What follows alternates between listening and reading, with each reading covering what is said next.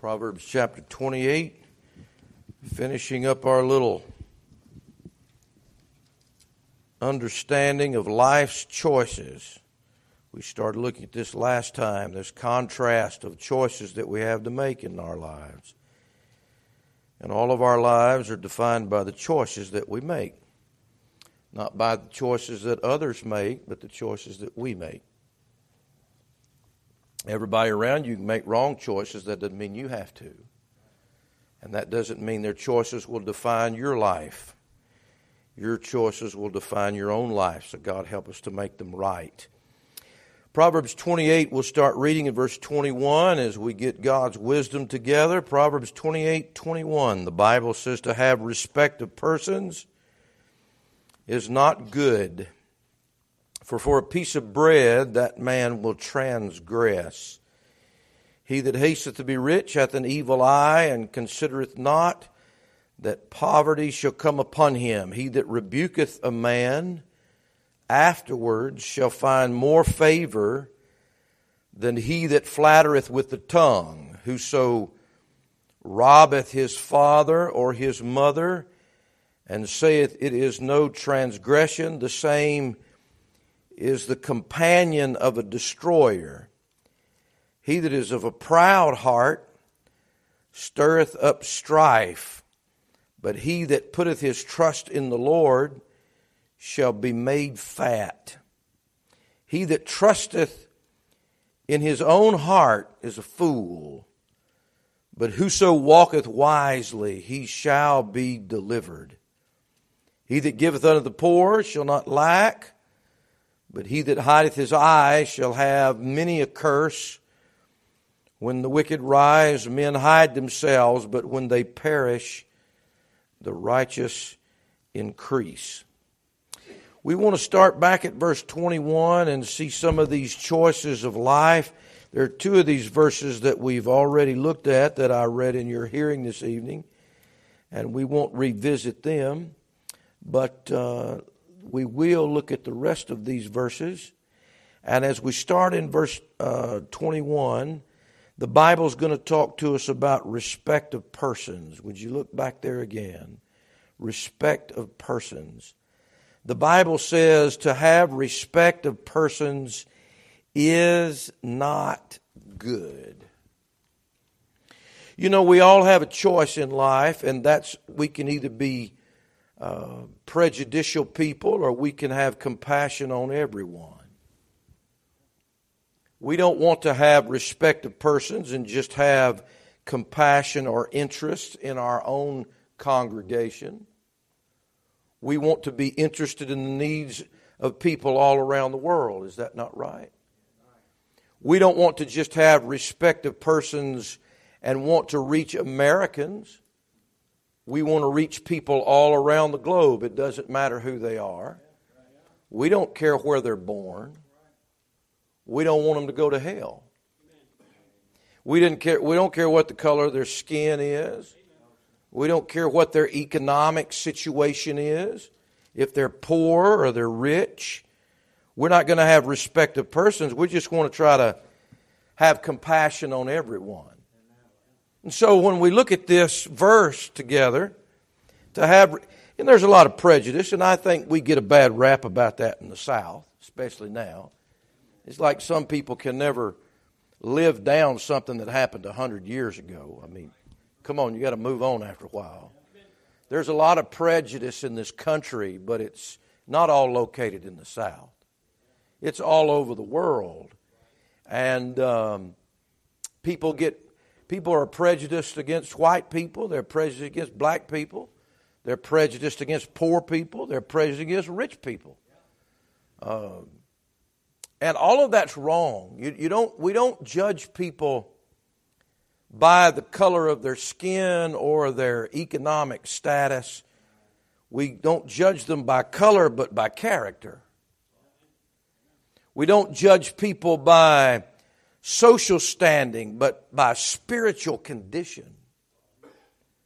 In other words, who I am is what I am on the inside. It's not what's on the outside of me. So, because we are a missions hearted church, we are not prejudicial people. And this verse says to have respect of persons is not good. In other words, if you would go out of your way to help one individual but not another, or to have compassion on one individual but not another individual, that's not good. That shows a prejudice in your heart. And he says that if, if this is the case, if you've chosen to be a person that respects person, it's not only not good, but look at the rest of the verse. It says, for for a piece of bread, that man will transgress. So, a prejudicial individual has a, has a bankruptcy in his own character. There's something wrong with his value system in such a way where he will sin even for the most little things. He will, he will sin for little to nothing. For a piece of bread, he'll transgress because his, so, his character's so messed up that he has no values. He has no right values. And the Bible talks about respect of persons not good. I want to say this. I'm glad that God is no respecter of persons. He's good, and that he, he's not a respecter of persons. And, and at least six times in your Bible it tells you that. The Bible says in 2 Samuel 14, 14, 2 Chronicles 19, 7, Acts 10, 34, Romans 2, 11, Ephesians 6, 9, 1 Peter 1, 17, and if you want to uh, throw Colossians 3, 25, and that would be seven times. The Bible tells us over and over again that God is not a respecter of persons, and if He was, then you and I would never got into salvation. He's not a respecter of persons because I mean, we as Gentiles could have been left out. And of course, the Jewish people, they had respect of persons. And they weren't too keen about Gentiles being brought into the family of God. By the way, that's how you also know, you know, just simple verses like this clear up a lot of bad theology. You know, Calvinism. You know what, if you boiled Calvinism, you don't have to read John Calvin's articles of confession. You, you don't have to get into all the deep discussion. All you have to know is that God is no respecter of persons. Because Calvinism would say God chooses some people to go to heaven and chooses other people to go to hell. Well, that means that He's respecting people, especially if He does that before they're ever born. Is that not prejudicial? And God is no respecter of persons. This is what we believe. We believe that the ground is level. We're all sinners. and so that's why we are not going to be prejudicial about what sinners we try to reach because everybody's a sinner. But see, other people look at people in different ways. They look at their social standing or their family standing or the color of skin or where they were born. But when God looks at people, He looks at all of us as sinners. And he, he wants to save all of us. Well, that's, that's, the, that's what I need to have. I need to have compassion on everybody. Now, my problem is that means I have to have compassion on Democrats. I just say that to try to help you because I don't know what yours is. I could keep going there, but I just keep it a little light here, you know. Sometimes we have a hard time being compassionate over someone that's done us wrong, you see. Are we only going to give the gospel to people? Are we only going to be compassionate over people that meet a certain criteria with me? You see all these flags? These flags are a testimony that we do not want to have respect of persons. Doesn't matter what country they're born in. And God is the same way with us. And so we're all sinners. God doesn't look at us based upon any other thing but what's on the inside of us, and all of us are equally sinful. So uh, if you ask me, are all men created equal? The answer is sort of yes, because all of us are sinners.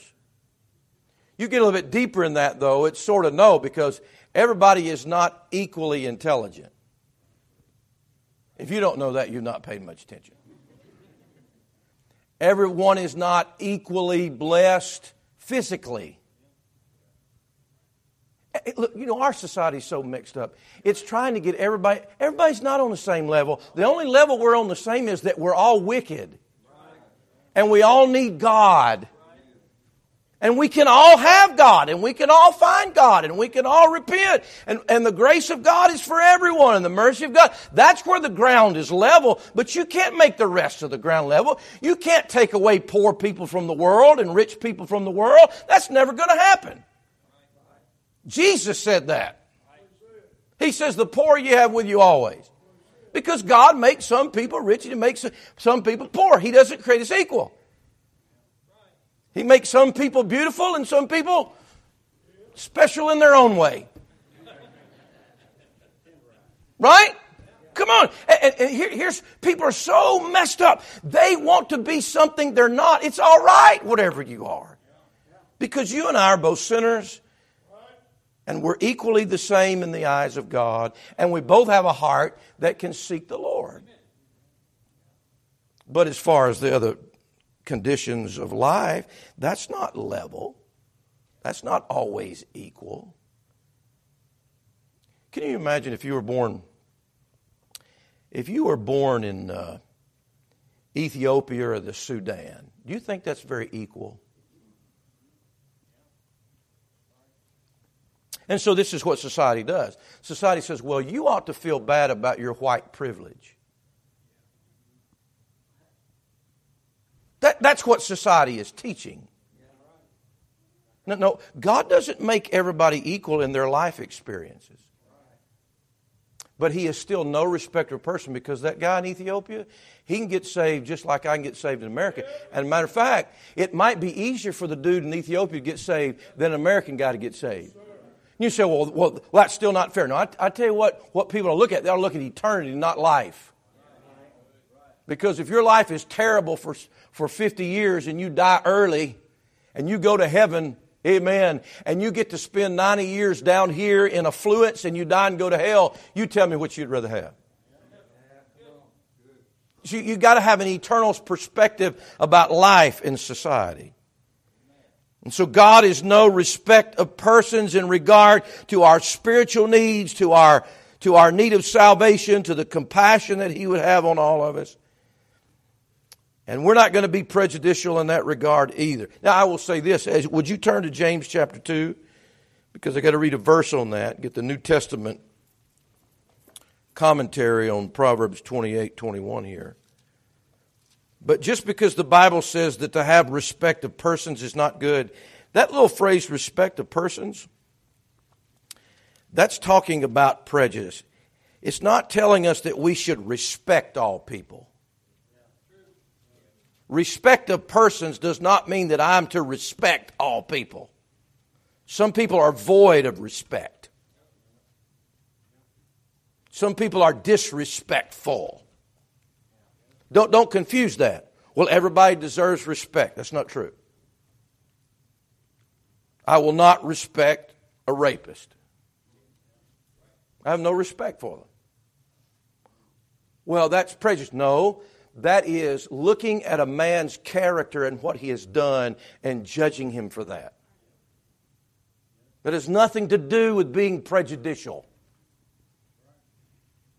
Because if you're a rapist, I don't care what color of skin you you have. It's the deed of your character that causes the blight on who you are. And we could go down the list of sin and say the same thing. So all men do not deserve respect. Listen now. But all men deserve the compassion of the gospel being given to them. I can go to a prison and look across the bars at a rapist, and I'll give him the gospel just like I'll give the sheriff in town. Uh, I'm in the book of James here, James chapter 2. James chapter 2, verse number 1. Here's, here's prejudice in a way that our society doesn't talk about, but the Bible does. James 2, verse 1. My brethren, so this is written to the church. My brethren, have not the faith of our Lord Jesus Christ, the Lord of glory, with respect of persons. Then he gives an illustration of that. For if there come unto your assembly a man with a gold ring and goodly apparel, and there come in also a poor man in vile raiment, and ye have respect to him that weareth the gay clothing, that's why I refuse to use the word gay in the modern context. That's not what that means. I will never use it. And by the way, I'm so sick and tired of this society recruiting our children and people. You cannot, you cannot get on YouTube without an ad asking you if you are gay and to take the test. That is everywhere. It's on TikTok, it's on every medium because they're trying to recruit and destroy the whole generation. People don't come up with those ideas on their own. They're recruited for that.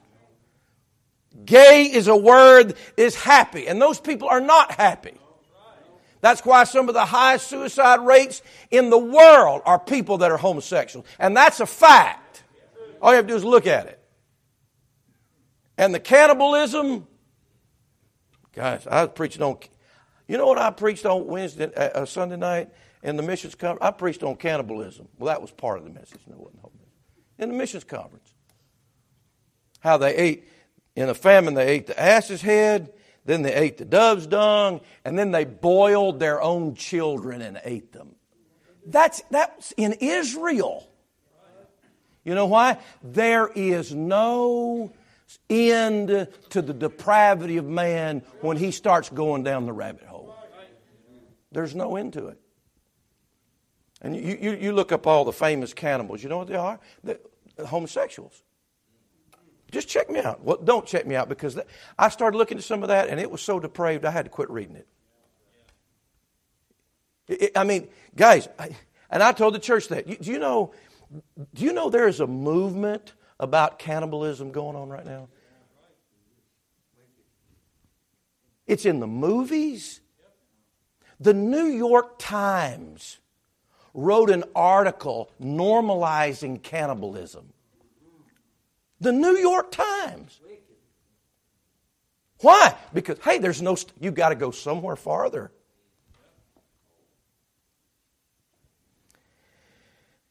So that was a rant just because I'm reading the Bible and I read the word gay. I'm sorry. But use Bible words, okay? You see what they're trying to do? They're trying to steal Bible words there's nothing gay about homosexuality. It's misery. And you have respect to, uh, to him that weareth the gay clothing and saying to him, Sit thou here in a good place, and say the poor, Stand thou there, sit here under my footstool. Are ye not then partial in yourselves and are become judges of evil thoughts? So he, he's telling us not to respect persons, not in regard uh, to racial issues, but to social issues. And probably prejudice has a lot to do with that, many times more than the other. Because somebody is a different class of person than you are. And, and we're not going to do that. We're, we're going to go to the rich neighborhoods and knock on the doors and try to tell them about Christ. And we're going to go to every trailer park and every area we can. Doesn't matter. It doesn't matter. And we're going to welcome them into the into the church house and try to try to show them the love of God. And if we ever don't have that attitude, there's something wrong with us. Because we are that bankrupt poor person that, that God had mercy on, you see. Well, drop down to verse 9 of James 2 because I got to read one more verse there. James 2 9. But if ye have respect to persons, ye commit what? So it's a sin. But if ye have respect to persons, ye commit sin and are convinced of the law as transgressors. All right, back to the book of Proverbs, chapter 28. So you can have a choice in your life that you are not going to respect persons and you're going to have compassion on people, or you can be prejudicial and just like your own. I, I tell you what, I could even take that a little step further. That's why I'm against all these best friend things. I know, I, I know. When I bring that up, I, I, I hear that from places that I don't even want to hear it. oh, this is my bestie and that's my bestie. Why, why you got best friends? Well, see, it's getting quiet right there. Why do we why do we respect person? Well, this is my friend and you're not my friend. That's what's wrong with this category of people. Why can't everybody be my friend? Why can't I be a friend to everybody? Why do I have to have somebody that's best and leave the rest of you out of my circle? You say, where do kids get that from? They get it from you. They get it from adults. I got a lot of my circle people. Amen. You, you know why I, I, appreciate uh, a lot of people in church. I appreciate brother brother, brother Matthew and Miss Stacy. They invite everybody to their house, even if they don't even know who they are. I appreciate that. There, there are some people in this church, you would invite the same three people over to your family for the next 50 years.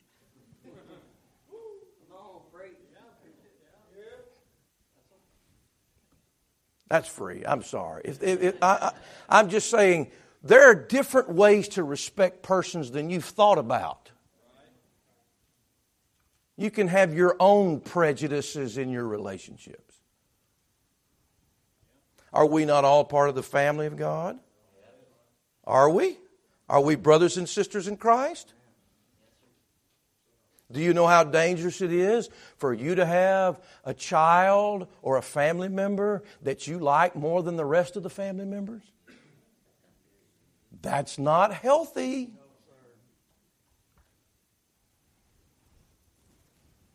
Okay, verse 23.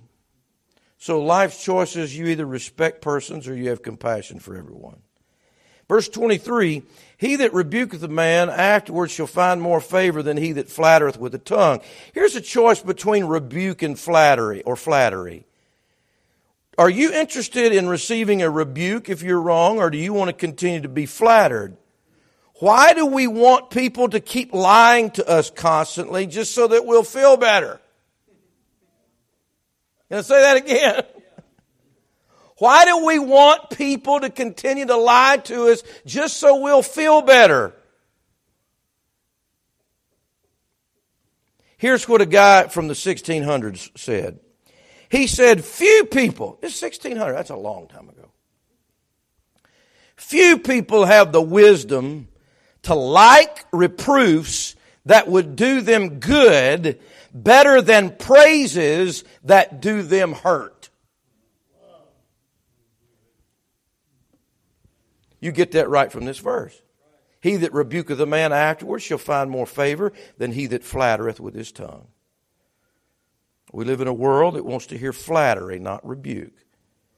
But the Bible says, He that rebuketh a man afterwards shall find more favor. Here's even a, an encouragement to the rebuker. If you'll be one that rebukes people, then you'll find favor. Now, it'll be afterward because nobody enjoys a rebuke in the moment. But afterward, you'll find favor. And if you don't find it from the one that you rebuked, you'll find it from God because the Bible says in Proverbs 24 verse 25, but to them that rebuke him shall be delight and a good blessing shall come upon them. Rebuke is a blessing. Now, look, all rebuke isn't good. Some rebuke can be bad if it's done in the wrong spirit, so don't get off track there. You can rebuke somebody and be right, but do it in the wrong spirit, with the wrong motive. You follow me? With the wrong heart. So don't think, we can never think we're spiritual just because we're rebuking people. Because you may be rebuking people in a wrong spirit, in a proud way. Not because you're concerned about them or want to help them, but you just want to hit them with your tongue. That's not profitable. That's a wrong rebuke. But this says, with rebuke you'll find more favor than he that flattereth with, with the tongue. Guys, I start thinking about this. You know, you know what Paul did to Peter? Paul rebuked Peter to his face before other people. and then wrote it in the Bible.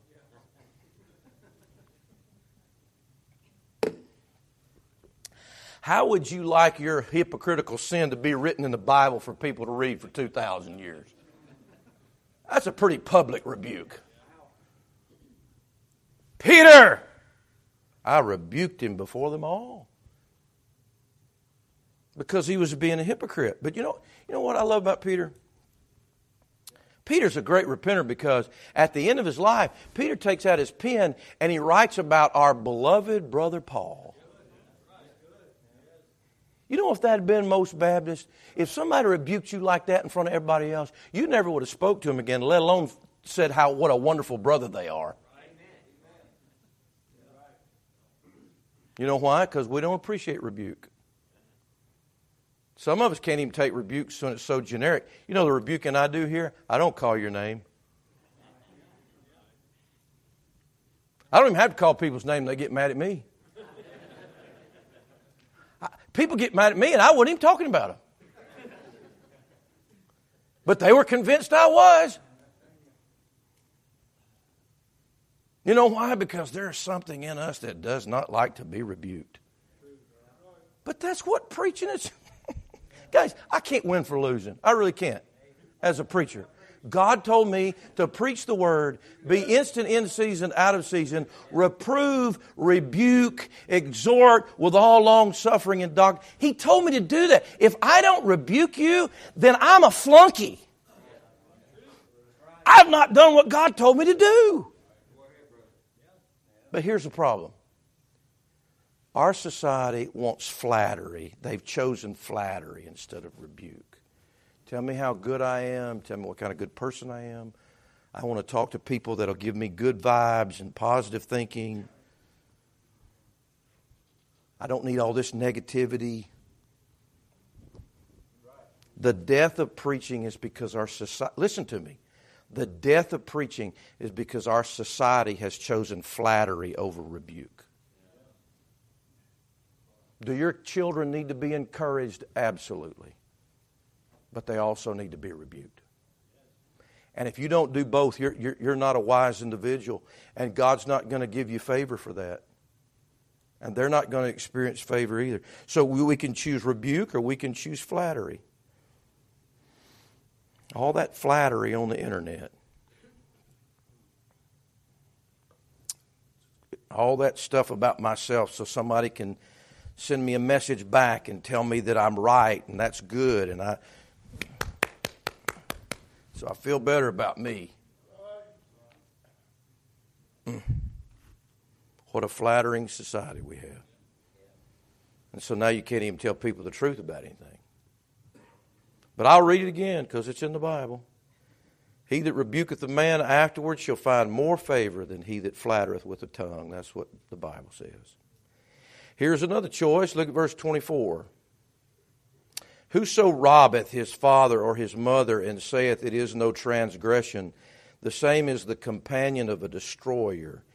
You know, you can rob from your parents or you can requite them. You can write 1 Timothy 5 4 right there. We're to requite our parents, we're to pay them back, not to steal from them or rob, rob from them. You know, the Bible says, Thou shalt not steal. It's bad enough just to steal from anybody but to steal from your family, to rob your father and mother. And then, not only that, how about even going a step further? How about robbing God? That's in the Bible. You know, I tried to think about well, how, how do people rob from their parents? Of course, it can be a monetary thing. I think that happens more than we think it does. But I think it's more than stealing money. How about robbing your father and mother of the joy in life of a good child? Stealing from them the happiness of watching their children grow up in the fear of the Lord. And robbing from them a good testimony and robbing their good name because some child dra- drug the family name down in the dirt. I think that's stealing from your parents. He says in this verse, he, Whoso robbeth his father or his mother, and saith it is no transgression, the same is the companion of a destroyer. Why does he say it's the companion of a destroyer? Well, I, I, think, and this is what got me thinking about this, I think some children destroy their parents, break their heart, destroy their heart, destroy their mind. Amen. I love my I loved my parents enough that I did not want to destroy them. I did not want to hurt them. Guys, we're living in a generation where, where a, a generation is growing up that don't, don't give a flip about their parents and don't give a flip about God, and they don't care who they hurt. Companion of a destroyer. If I'm not willing to honor my father and mother, I'm stealing from them, I'm robbing them. Now, I will say this you don't honor your father and your mother above honoring God because we got to keep that in context. There are some people that don't have godly parents, they don't have parents that fear the Lord. But the principle here, he's talking to someone who has that, that good home unit, and they're robbing, they're stealing that joy, I think, from them. You can rob from your parents or you can requite them. How about robbing from them somebody to take care of them when they get older? Because the Bible says we're supposed to requite our parents. So if we don't pay them back when they get older, maybe that means I'm stealing, stealing uh, the caregiver from them. I'll just stick them somewhere else. I get, I get so put out with that. As a pastor, I watch some people we try to care for, and uh, they've got they've got children, but their children aren't in our church, or they don't go to our church, and their children couldn't give a flip about their parents. And our church people do more for their own mother or father than they do. That bothers me. They're stealing from their parents the care that they need. I, I don't want to do that. I, I don't want that to be my choice. Well, verse number 25. He that is of a proud heart stirreth up strife, but he that putteth his trust in the Lord shall be made fat. So you can choose pride or you can choose to put your trust in the Lord, which is an unusual thing. Which sort of tells me that that pride pride is the source of unbelief. Look at it. He that is of a proud heart stirreth up strife, but he that putteth his trust in the Lord shall be made fat. So why don't I put my trust in the Lord? It's because I'm proud. So the lack of faith is rooted in the pride in my heart. I don't want to be proud. I want to put my trust in the Lord. Well, how do I know if I have a proud heart? Verse 25. He that is of a proud heart stirreth up strife. He said in Proverbs 13:10, only by pride cometh contention. You know your pride if all you do is fight with people. That's what he says. He that's a proud heart stirreth up strife, stirs it up. You know what I call it? I call that the drama queens. Need some more drama. Let me stir it up. Proud in heart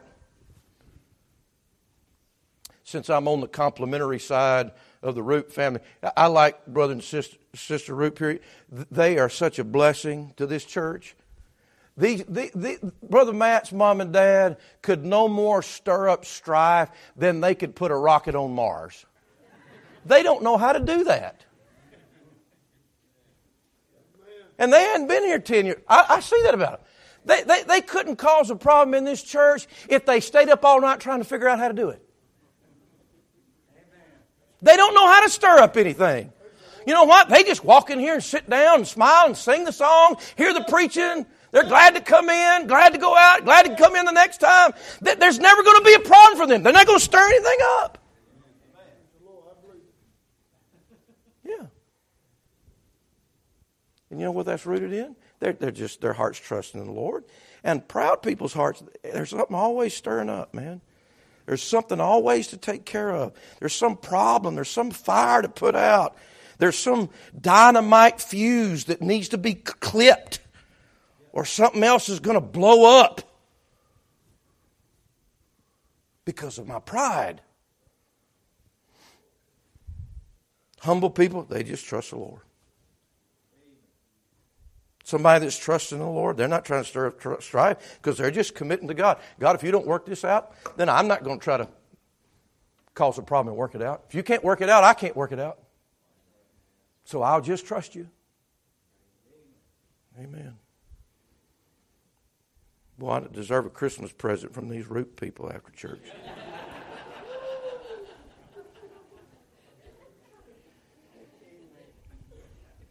Helps when you laugh, doesn't it?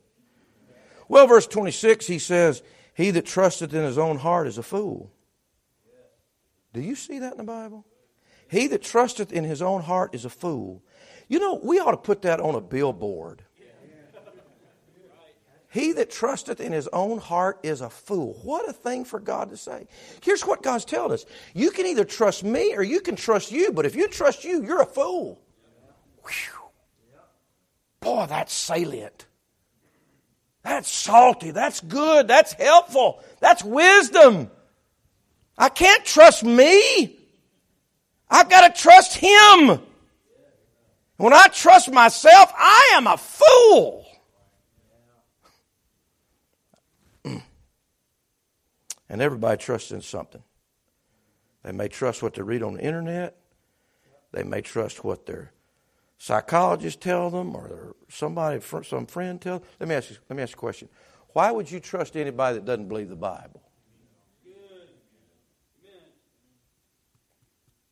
The first thing I would do, I, do you believe the Bible? Well, then I can't trust you if you don't believe the Bible because you're a fool. And I don't want to hear a fool as big a fool as I am. Because if I trust in my heart, I'm a what? So that's life's choice.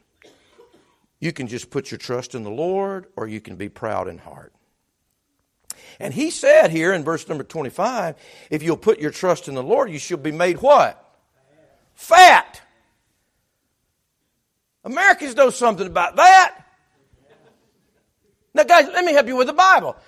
When he says, if you trust in the Lord, you'll be made fat, that's a positive thing. It's a positive thing for people that are dying of starvation. Fat means that you're prosperous, that you're plentiful.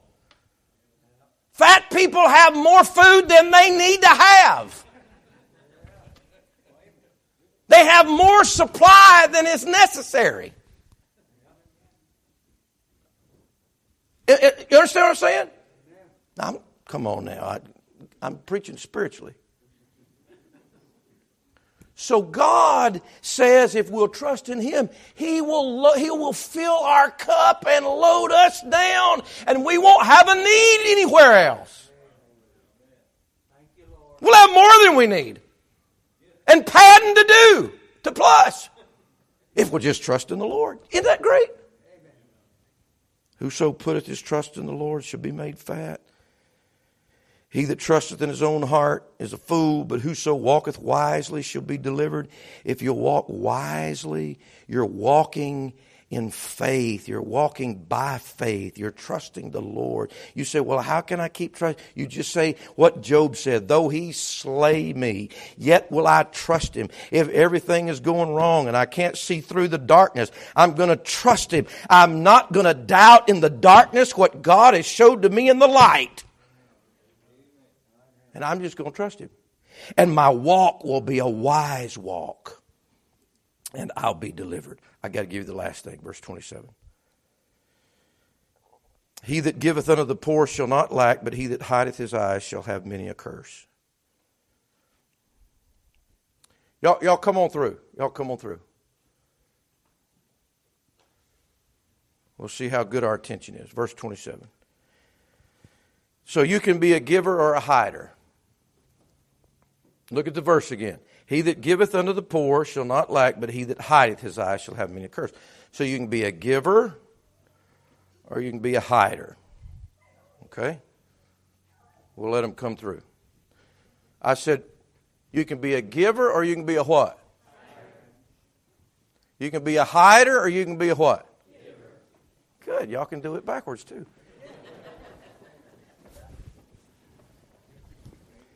You can be a giver or you can be a.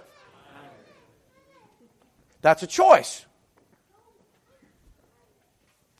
I'm glad we've got a church here that many, many of you have chosen to be a giver and not a hider. Yeah, a hider. You say, what does that got to do with each other? A hider and a giver.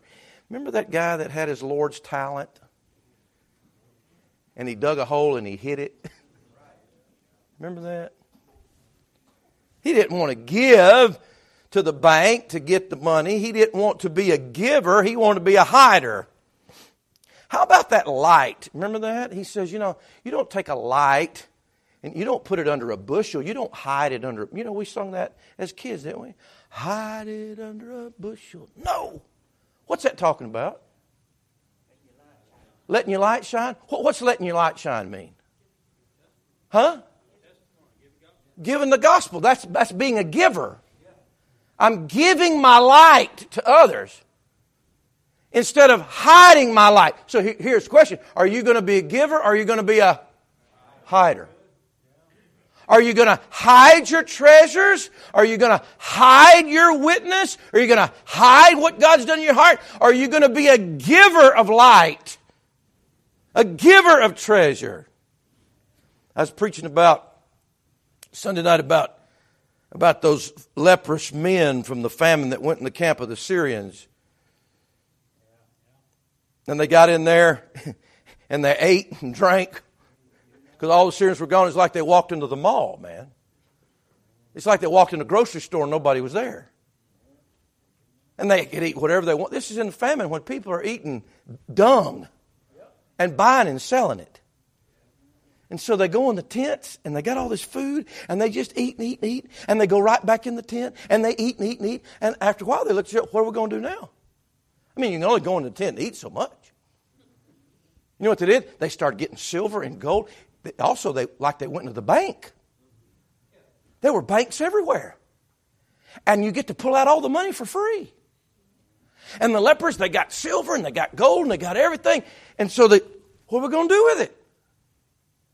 You know what they did? They went and hid it.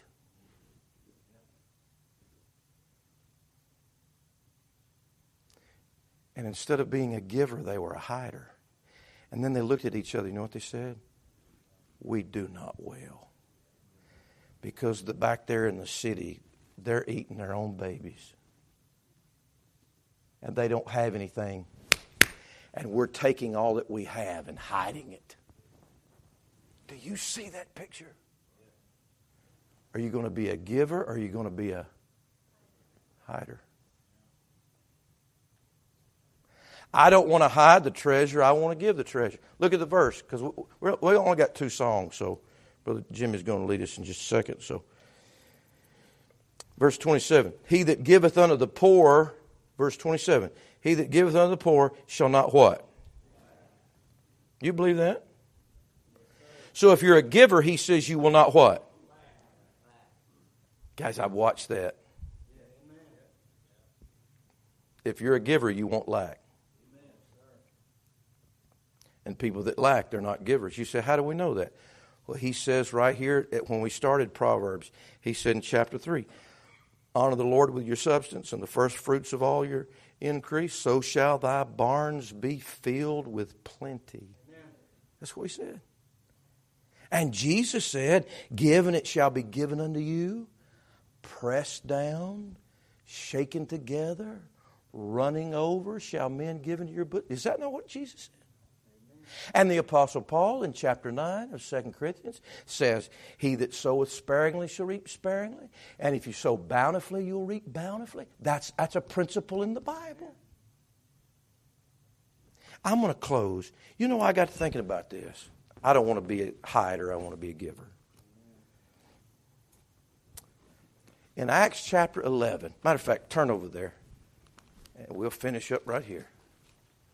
I was thinking about our giving, and I was preaching about that famine.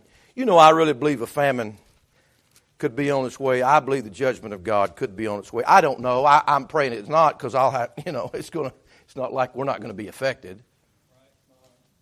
You know, God sent a famine during the early church.